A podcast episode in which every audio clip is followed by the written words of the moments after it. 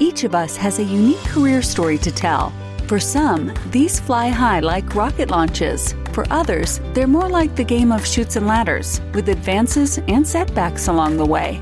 Either way, we learn countless lessons from these experiences, and that's what we put into the spotlight here at Career Sessions Career Lessons. Join discussions featuring a variety of guests sharing their stories of ups and downs, as well as the secrets of their success and what drives them to continue moving forward.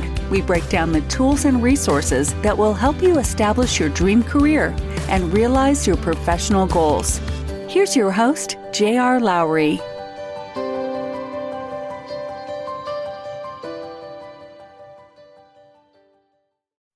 I'm J.R. Lowry. This is Career Sessions Career Lessons, which is brought to you by Pathwise.io. Pathwise is dedicated to helping you live the career you deserve, providing career coaching, content, courses, and community. Basic membership is free. So visit pathwise.io online and join today. Today, my guest is Ivan Matviak, with whom I worked at State Street. Ivan is an executive vice president with Clearwater Analytics, which provides software services to corporations, insurance companies, and asset managers. Ivan, along with his wife Heidi Gardner, is also the co-founder of Smart Collaboration and a co-author of the recently published Smarter Collaboration, a new approach to breaking down barriers and transforming work. Ivan began his career at Procter & Gamble and then spent time at Bain, the Walt Disney Company, Spencer Stuart, Halifax, and State Street. He was also an executive in residence for Battery Ventures and an advisor to Gravity.ai. Along the way, he has worked in Boston, New York, London, Edinburgh, and Johannesburg. Ivan earned his bachelor's degree, a master of arts, and an MBA from the University of Pennsylvania. He is a board member for Historic Newton and for Boston Partners in Education. He and his wife live in the Boston area and are the parents of two girls. Ivan, welcome. Thanks for being on the show. Thank you. Good to be here. Yeah. So congrats on publishing your book, Smarter Collaboration. How did that book come about? Yeah, it's a bit of a long story. During the pandemic, Heidi and I had a little more time, like a lot of people did. And we started writing a couple of articles for HBR and some other publications, and they got some pretty good traction. And Heidi's been writing for a long time, and mm. I caught the bug. And we thought, you know, what if we did something together? Heidi, obviously, coming at things from the academic world, where she's been researching these topics for 20 years, and me more from the practitioner side. She and I had always talked about how do you apply the ideas, right? And yeah. so I've been that opportunity to, to put things into practice a little bit. And we thought it'd be fun actually to do something together that talked about not just the research side of things, but actually how do you make it work? So, what was the process like to write a book with your spouse? it was great, actually. It was about two hours a day, six days a week, 5.30 in the morning starts till 7.30. And yeah. uh, it was great. Just uh, one of the things that's just nice about doing something like writing this book is it just gets you out of the day to day. You get so busy with the work job and other things that uh, yeah. it's nice to, to have your mind somewhere else. We tried a couple of different ways of going about writing it with collaboration in mind. So we started out writing it together simultaneously, where one of us was at the laptop and we were talking and we would just write together, which worked pretty well. And then we thought maybe it would be more efficient if we just divided and conquered. So one yeah. would take one idea, the other another idea, and then we pass our writing back and forth. That didn't work nearly as well. It ended up being a lot of rework and a lot of rewriting. And so we went back. It was really an interesting collaboration insight where it was just much more effective and efficient when we were together working the ideas real time and getting it down on paper. And it was really fun. Yeah, I have to admit, I can't imagine sitting side by side with my wife trying to write anything, trying to write a paragraph letter to a lawyer or something like that ends up taking an hour. So there were 99% of it was fun. And there's definitely some creative tension there on occasion too. Yeah. Yeah. So how did you and Heidi cover the topic of collaboration. We tried to make this book very practical. You may be aware, JR, that Heidi had written a previous book called Smart Collaboration, which right. was very much the theory behind collaboration. And in the conversations that she used to have with a lot of clients, the clients would come back and say, really buy into the idea, the case makes the business case makes sense, but okay, how do I actually do it? Right? Yeah. And so that's where I really came in and we decided to make this a very practical book on how do you actually make collaboration work. So we structured it in a couple of sections. The first section talks about the business case and the talent case. So Why should you want to collaborate? And the basic premise is this the challenges that we face are increasingly complex. Or you might have heard of this term VUCA, right? Volatile, uncertain, complex, ambiguous. If you're a business person, you're trying to do something really transformational in your organization. Those are big, complex topics. And the scope goes well beyond what any individual could handle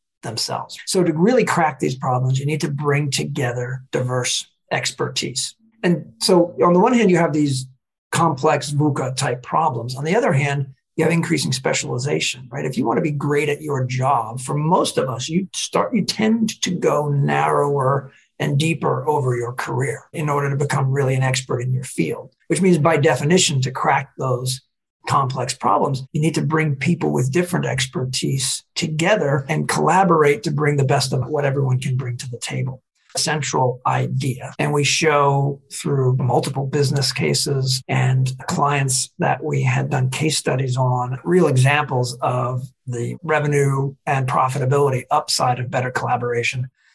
The other angle, which is the second chapter of the book, is on the talent case for collaboration both in terms of bringing new people into the organization. If you get them to collaborate sooner, particularly experienced talent that you bring into the organization, you have a much higher success rate in terms of them being engaged and staying two years after hire. So collaboration plays a really important role in getting people engaged in the organization when they come in from the outside but it's also central to how people are operating internally within the organization. People want to feel valued. They want to feel like they can contribute. They want to feel like they can bring their skills and expertise to the table. And when you're collaborating effective, you're helping to define what expertise is required for a particular problem. And then you're bringing people together with that expertise and creating an environment where they are comfortable sharing those ideas, even when those ideas conflict a little bit, and often they do. And so there's a, real talent case in terms of engagement and retention if you're getting people to collaborate effectively within the organization. So that's the first section of the book. We then talk about how do you understand where your organization is with collaboration. So we talk about some diagnostic techniques to understand where are the bright spots where collaboration is working well already and where are some areas where maybe it's not working well how do you identify those and how do you identify what some of the root causes are that are blockers to collaboration. And there's many reasons why collaboration might not be working well in the organization. And then we talk about some of the use cases. We talk about it in the context of M&A and integration. We talk about it from a sector point of view. We talk about the role of performance management and compensation in getting collaboration, particularly smarter collaboration, right. And the last section talks about some watchouts. Um, there are mm-hmm. some unintended consequences of collaboration. You can collaborate too much and burn people out. We talk of diversity and inclusion and some of the ways that collaboration can go wrong from a D&I perspective. We can talk about that more if you like. So that's broadly how the book is structured. And then we conclude with, I think, some really fascinating stories of where collaboration is going in the future. Organizations that are at the cutting edge of collaborating with really broad ranges of third parties.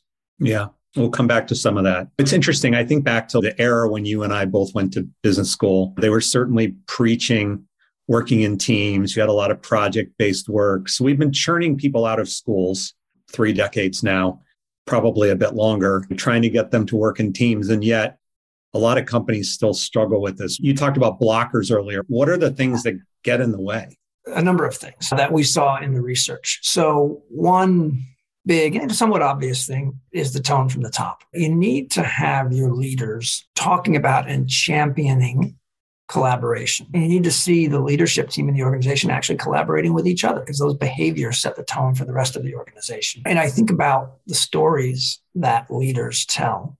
All too often, they're telling stories about the individual hero who went and went above and beyond themselves to go and do something. Okay, that's a, maybe an interesting story, but that reinforces that individual hero persona. Whereas what we advocate is telling stories that raise up the teams that are collaborating effectively, where they're bringing different groups of people, diverse ideas together, creating an environment where they can operate effectively, and then creating breakthrough solutions that nobody could do on their own. That's one big area is the tone from the top. We talked a little bit about compensation. Many of the performance management, and not just compensation, but performance management and compensation systems run against collaboration. If you're rewarding people primarily for individual performance, then that's what they're going to focus on. And they're going to focus on executing projects and taking credit in a way that heightens their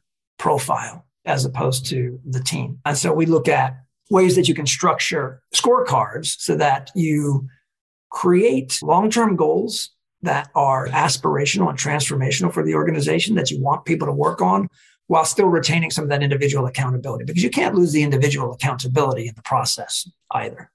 That's One true. little example, JR, we looked at a client service organization where it was a tech company where they had the sales teams very focused on individual sales targets. So they were out driving sales focused on hitting their numbers. You then had the implementation teams, the teams that actually implemented the software at the client, focused on the speed of implementation delivery. And then you had the client service teams focused on the speed of resolving client inquiries. But what happened was if you look at the life cycle from sales through implementation through ultimately service, each of those functions was optimizing their own world. And nobody right. was thinking about the entire client experience. I'm sure this resonates with you, I'm sure. And what we helped them do was rethink their goals and we put the client at the center of all of their targets so that the salespeople were thinking not just about hitting their sales targets, but was it something that could be implemented and serviced effectively? And when the implementation teams were implementing, we gave them client satisfaction targets so that they weren't just trying to hit a date, that they were making sure that it was going to be effective right. for the client right. when they went live. And that really changed the dynamic and the integration between the teams. And all of a sudden, it got the teams talking to each other about how they could communicate better and how they could work together to optimize that whole life cycle. It really changed the conversation internally around how to make a happy client at the end and how to get those groups to collaborate effectively across those silos. Yeah. Apart from incentives being oriented around silos. Are there other things that you found that tend to be barriers for people individually, emotional or otherwise, to collaborating? Absolutely. So, two things come to mind. Let's start with trust. If you're going to collaborate with someone, there has to be a degree of trust between the people. We actually identify two different types of trust that are really critical. One is interpersonal trust. I have to believe that you are going to operate in a way that is fair. I have to believe that you're not going to try to take all the credit if we work together. I have to believe that you're going to operate in an apolitical way, right? That I trust the ways that we're going to collaborate and operate together. And then the second piece is more of a capability lens. I have to believe that you are good at what you do if I'm going to collaborate with you. If I'm going to bring you in as an expert on whatever, artificial intelligence, for example, I have to believe you're really good at your job. And so that competence trust and that interpersonal trust are both critical. And without either one of those, it can be a real barrier to collaboration. That's one big area. Another area is, it might seem a little obvious, is knowledge of capabilities within the organization. All too often, people don't even know who to look to to find the expertise that they need. I may know what you do in your job today, but that doesn't mean I know the breadth of your expertise and all of your background. And especially when you get to large organizations, some of the organizations we talk to have 50, 100, 150,000 people. How do you find the expertise in that organization? That's a second very common barrier is just an understanding of where the expertise is in the organization and the networks in order to actually tap in and bring those people to bear on a particular project. Expertise is one of those areas some companies have tried to codify it in a database that people can search. Did you encounter any companies that have done a really good job with that? I've seen companies try that I've worked for. I don't know that it's really had any needle moving effect. Yeah, I can remember way back when I was at Bain, we mm-hmm. tried to have a knowledge management system like that. So I think yes and no. We didn't see any successful examples of trying to codify the institutional knowledge of the organization. It just moves too quickly. There's too much of it, a lot of effort to actually try to quantify that. We did see increasing success in two directions around identifying where the expertise lies. And we saw some organizations that were simply creating simple profiles for people that just said, I'm good at these four things, or I'm very interested in these three or four things. And it was very searchable, right? You could see who was who believes that they are a subject matter expert in whatever that may be, supply chain management or artificial intelligence or whatever that may be. So that was relatively simple. Increasingly, we're seeing the use of some of the newer chat facilities, whether it's Microsoft Teams or other platforms like that, where you can create communities of interest. And so it's through not trying to codify the information, but trying to create ways to more quickly access that information through communities of interest with some of the more modern chat and communication functions can be really powerful.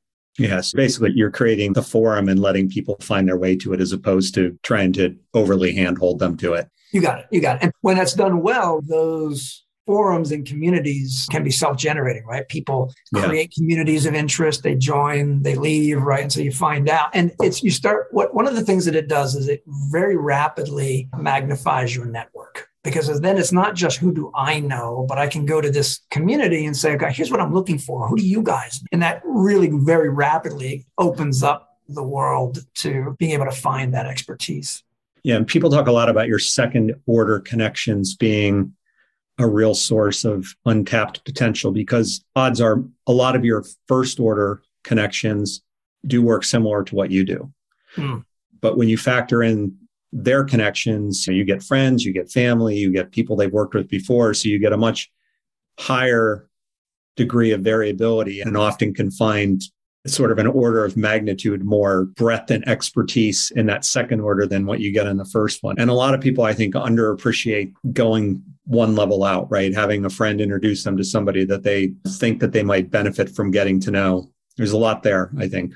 Oh, there's no doubt. And when I have friends and colleagues who are thinking about their job search, for example, those informal net, formal networks are incredibly powerful in the job search process. But in the book, we have a little small little piece of analysis that I think is really interesting. We have it's just an example. It's a network map of two people that we call twins. They are same graduation year, same company, same major and same division within a professional service firm. So very similar profiles. Uh, and we look at the network maps of the two. One has a relatively small network, one has a massive network. And the larger network is not just in terms of the number of people, but it's also the number of different divisions within the organization that they're collaborating with. To your point, they're more broadly networked into the organization. But it also shows that the interconnections between that individual's network is deeper. So it's not just bilateral conversations. Those people are talking with each other as well. And when you look at the results driven by those two twins, as we described them, it's dramatic. The twin with that deeper network has four times higher output.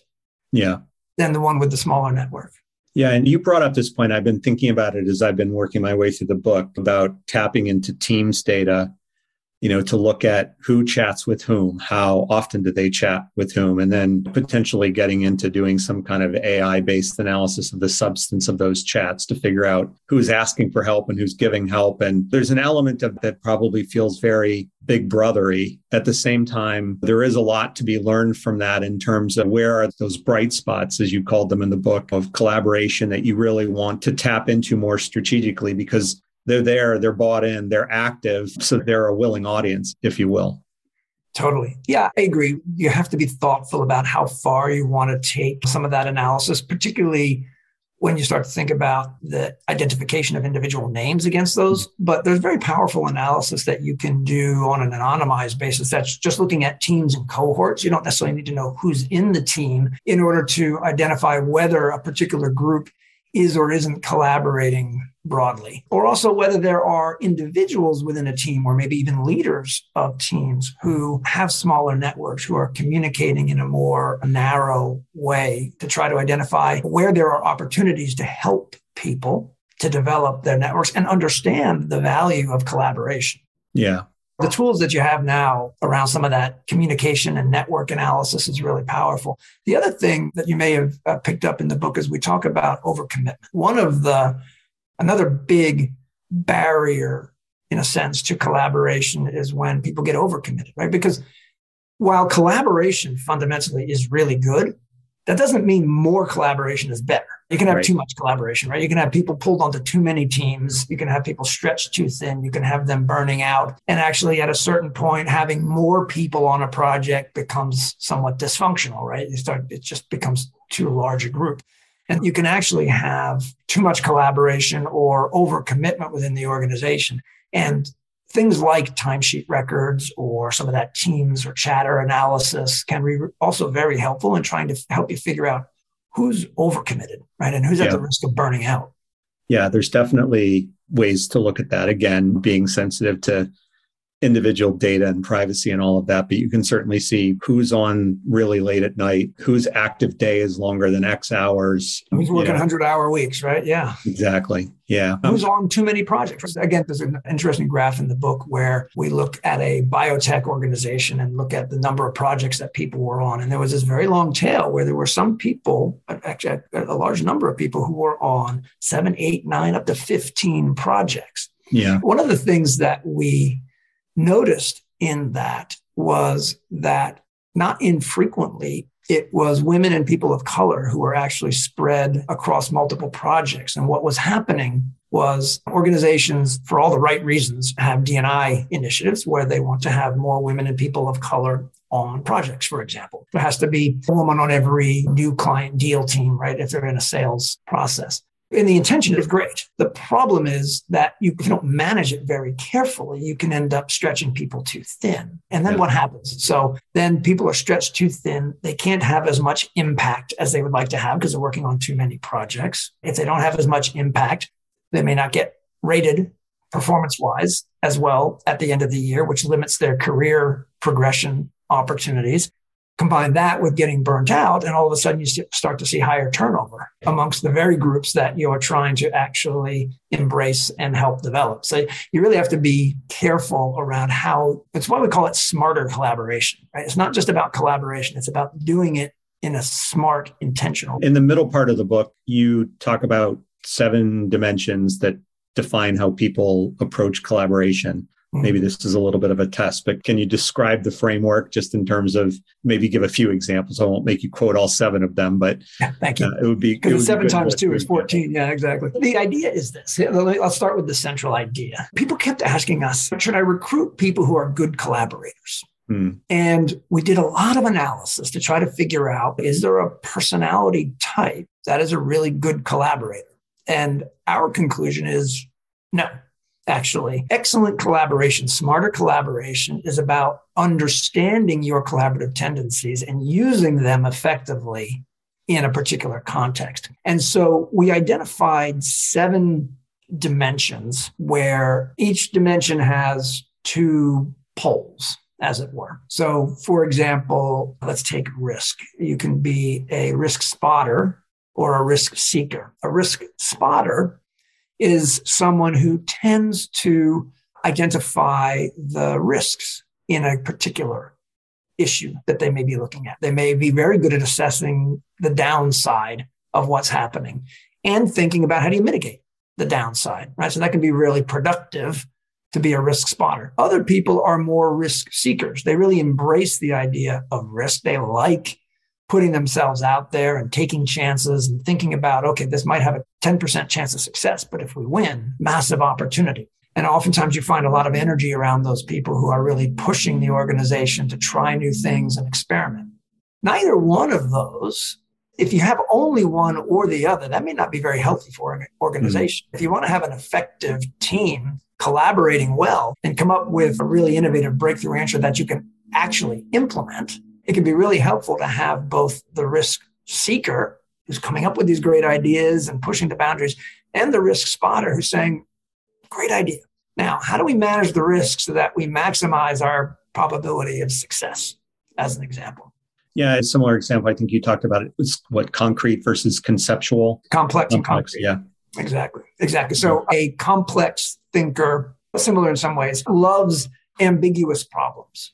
They love thinking outside the box about where's the future going. A concrete thinker is thinking about, well, very practical. How do I implement something? If you're on a project where you're trying to innovate, innovation is the real innovation requires both creativity and execution, right? Because if you don't bring the idea to market and execute on it, it's not very innovative. It doesn't do anybody any good. So you need both those skill sets. You need the complex thinkers who know how to take these ambiguous problems and structure them and define them and think about how to frame a particular challenge And you need the concrete thinkers who are saying, okay, now listen, we've got a deadline we've got to hit. We've got a process that we need to go through. If we're going to execute on this, we need to think about the resources we need to bring to bear. So again, having that complex and concrete skill set within your teams is incredibly powerful. And if your team is dominated by one or the other, your chances of success are lower. If you're all complex thinkers, you may never get to the practical of how do I actually implement this thing? And if you're all concrete thinkers, you may not be thinking out of the box and really coming up with the breakthrough ideas.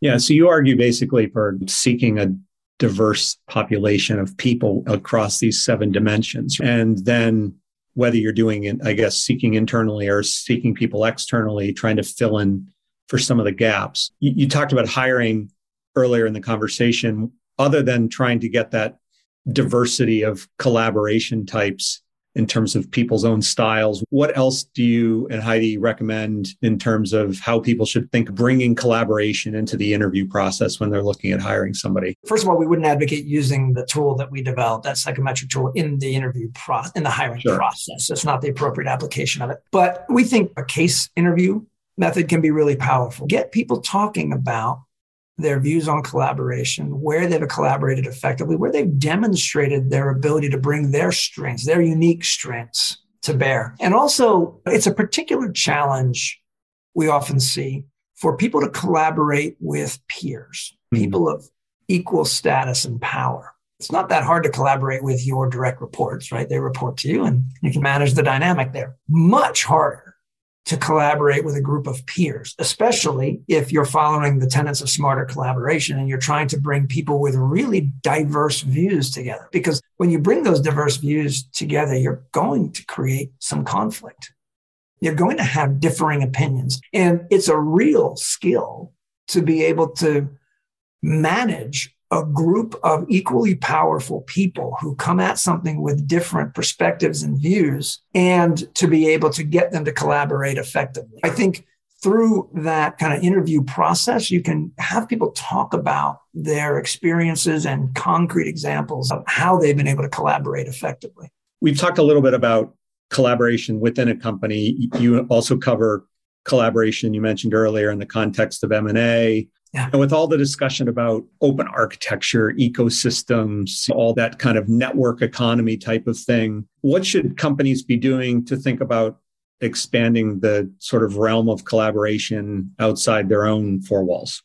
Yeah, it's such an important topic. I'm glad you brought it up. So, if we go back to that earlier definition of smarter collaboration, it's about individuals, I talked about individuals becoming increasingly specialized in order to become world class at what they do. That on the individual level, but that on the organizational level as well. Organizations can't be great at everything, the whole value chain of what customer may need. And so for or increasingly for organizations to be successful, they need to focus. They need to decide where their real differentiation is going to be and really invest in that. And then work with partners who can bring those other capabilities to bear that are going to get the end customer exactly what they need. I mean, you certainly see this all the time in my world of software. And so what we advocate is having a very structured approach to how you partner with third parties. Again, starting with the top to understand what's the role of the partnership, right? And really create sense of the importance of having a partner. Lots of organizations can be very defensive about partnerships, right? The Not invented here attitude, or they may have a development organization, a technology development organization that believes they can build everything themselves. Or you may even be partnering with people who are in some ways competitors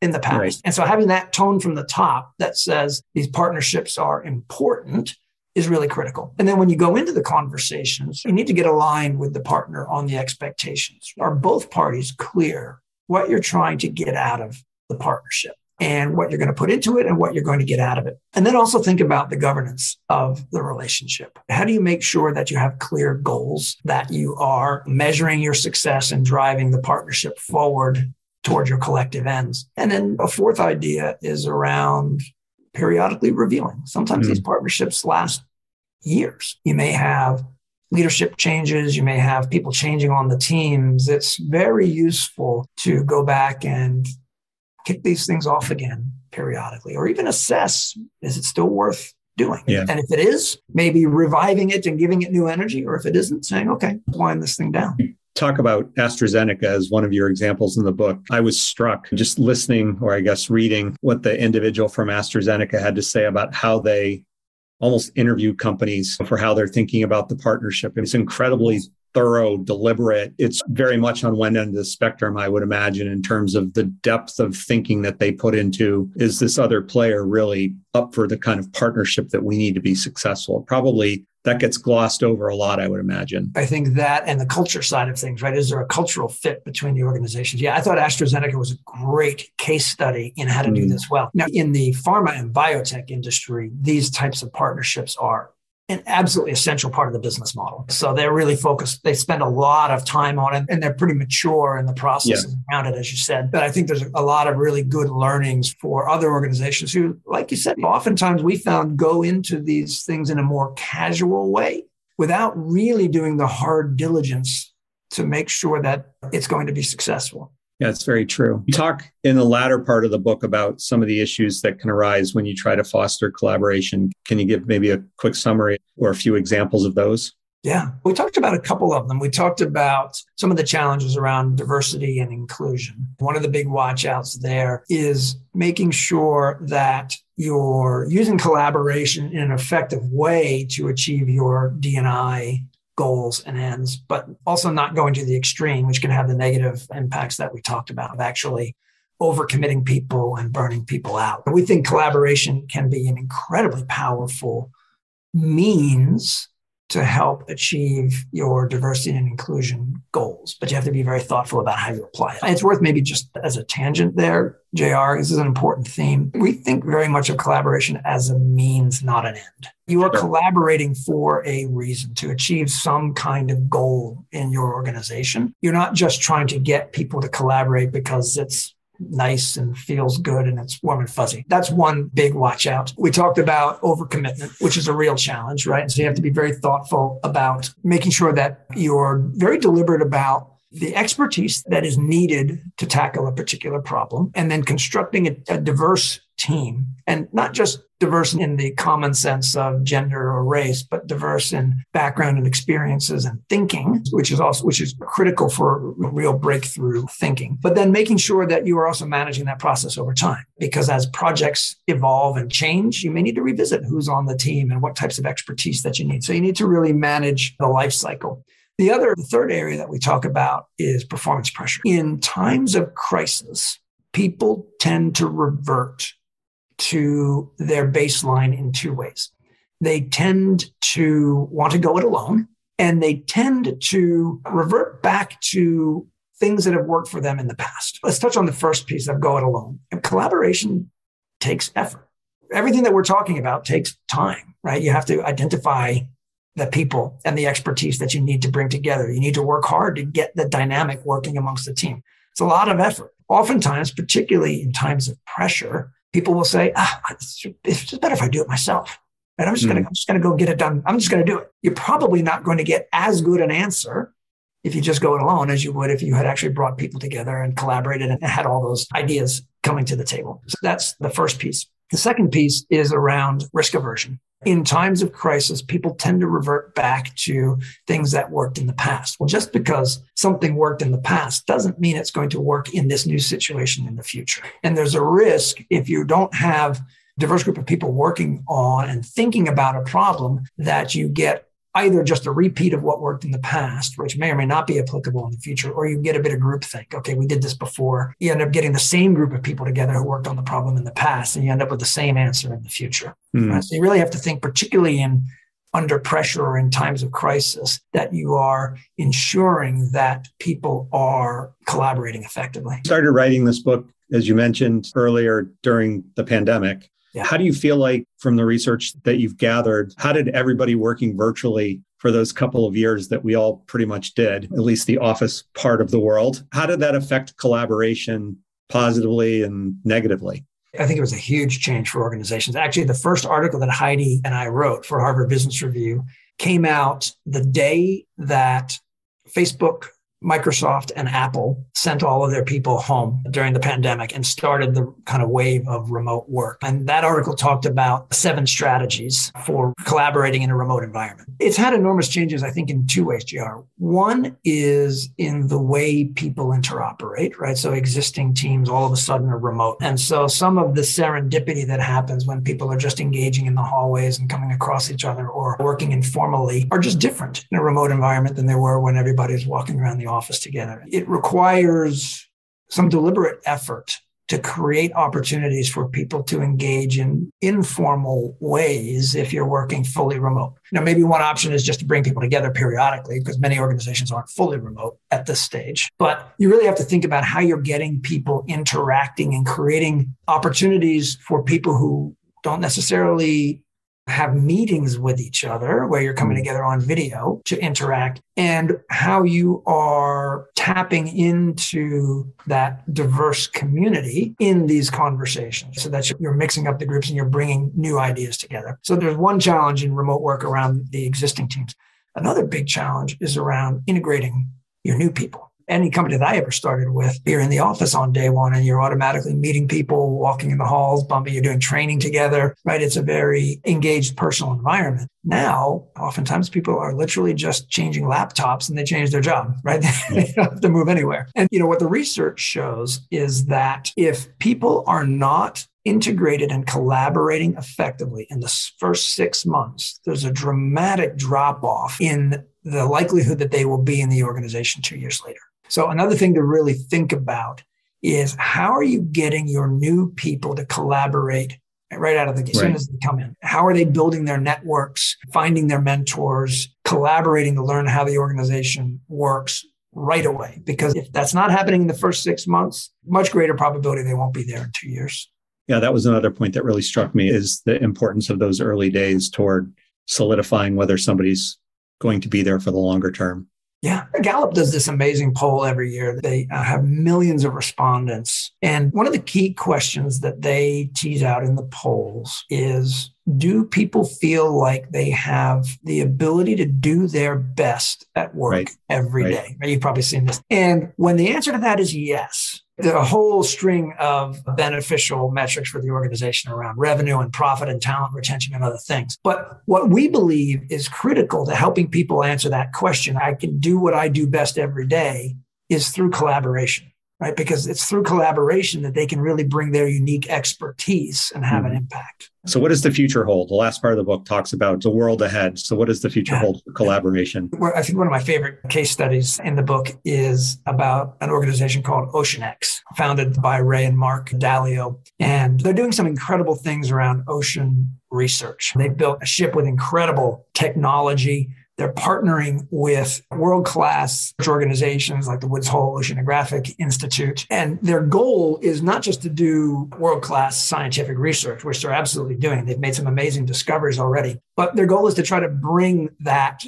to the world, right? And to get, get people excited engaged and understand the importance of the oceans. So to do that, they're working with the likes of James Cameron to film a lot of what they're doing. And they were working with Leonardo DiCaprio as well. And then to get the ideas out to children, they developed a collaboration with Crayola so that kids can interact and engage and draw some of the ideas here. So I thought that was just a really cool example of bringing together technology. I forgot to mention the partnership with Microsoft around some of the holographic imaging technology they use so that the researchers can collaborate real time, plus the sort of entertainment community to try to bring the messages out to the broader world, and the creative and arts community with Crayola to try to bring the idea to kids. So what we're seeing is people pushing the boundaries of the types of organizations they're collaborating with. If you're going to solve these really big complex problems, whether it's yeah. space exploration or climate change or saving the oceans, you need a whole host of organizations collaborating effectively to solve those problems. And then we see an increasing role for technology in helping with the communication and analysis of what's happening. And there's really exciting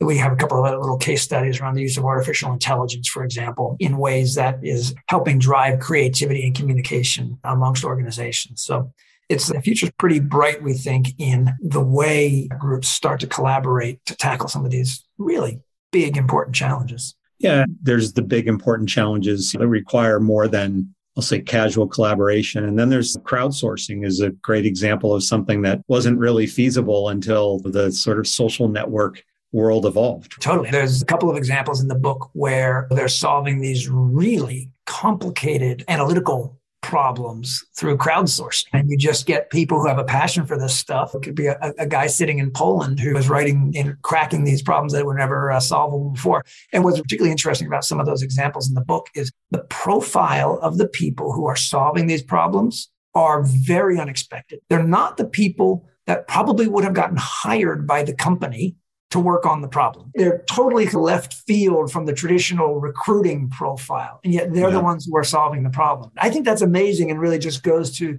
the wisdom of the crowd, like you said, and bringing really diverse experience together to solve some of these problems. Yeah. Given that this is a career focused podcast, we've focused up until now on collaboration. How do you think collaboration can help somebody in their own career, either within their job, externally, networking, when they're between jobs. Any thoughts on that?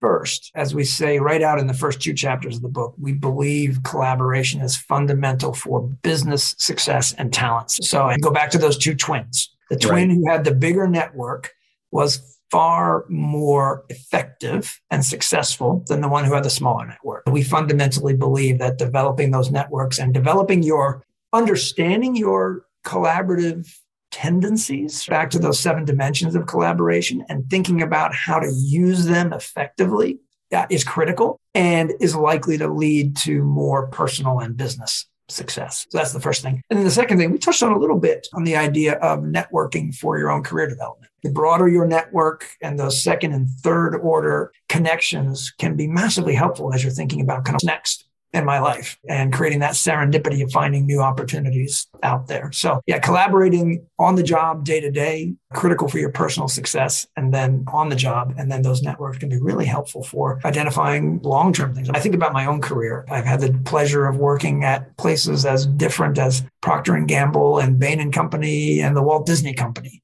All right. of those moves came, with the exception of one, which was a recruiter, came from personal networks and a lot of serendipity. Yeah, I mean, that networking, I tell people all the time when they call for job search advice, you've got to work the network and you've got to work your network's network. And it's a mm-hmm. game where it's like you just need one hit out of all of the tries. But you oh. typically, especially as you get more senior, you've just got to go and go and keep having those conversations until you find the thing that's going to work. For sure. The statistics are pretty clear, even at the executive level. Yeah.